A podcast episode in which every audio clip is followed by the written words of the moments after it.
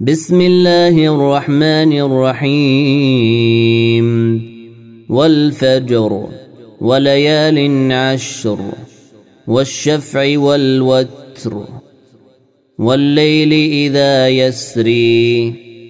هل في ذلك قسم لذي حجر؟ ألم تر كيف فعل ربك بعاد؟ ارم ذات العماد التي لم يخلق مثلها في البلاد وثمود الذين جابوا الصخر بالوادي وفرعون ذي الاوتاد الذين طغوا في البلاد فاكثروا فيها الفساد فصب عليهم ربك سوط عذاب. إن ربك لبالمرصاد. فأما الإنسان إذا ما ابتلاه ربه فأكرمه ونعمه فيقول ربي أكرمني.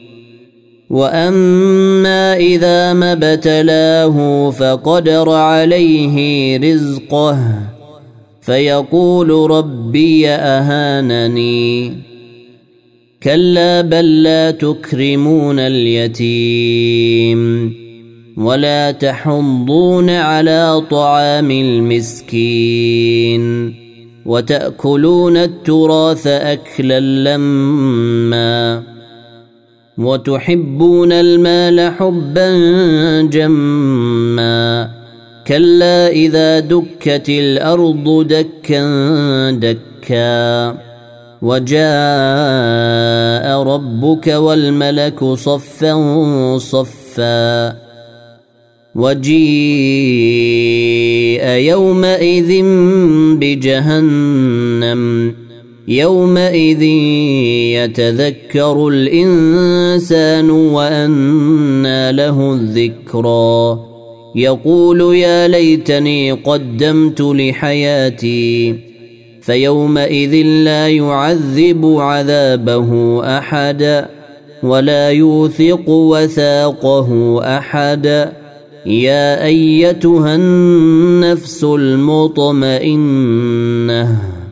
ارجعي إلى ربك راضية مرضية. فادخلي في عبادي وادخلي جنتي.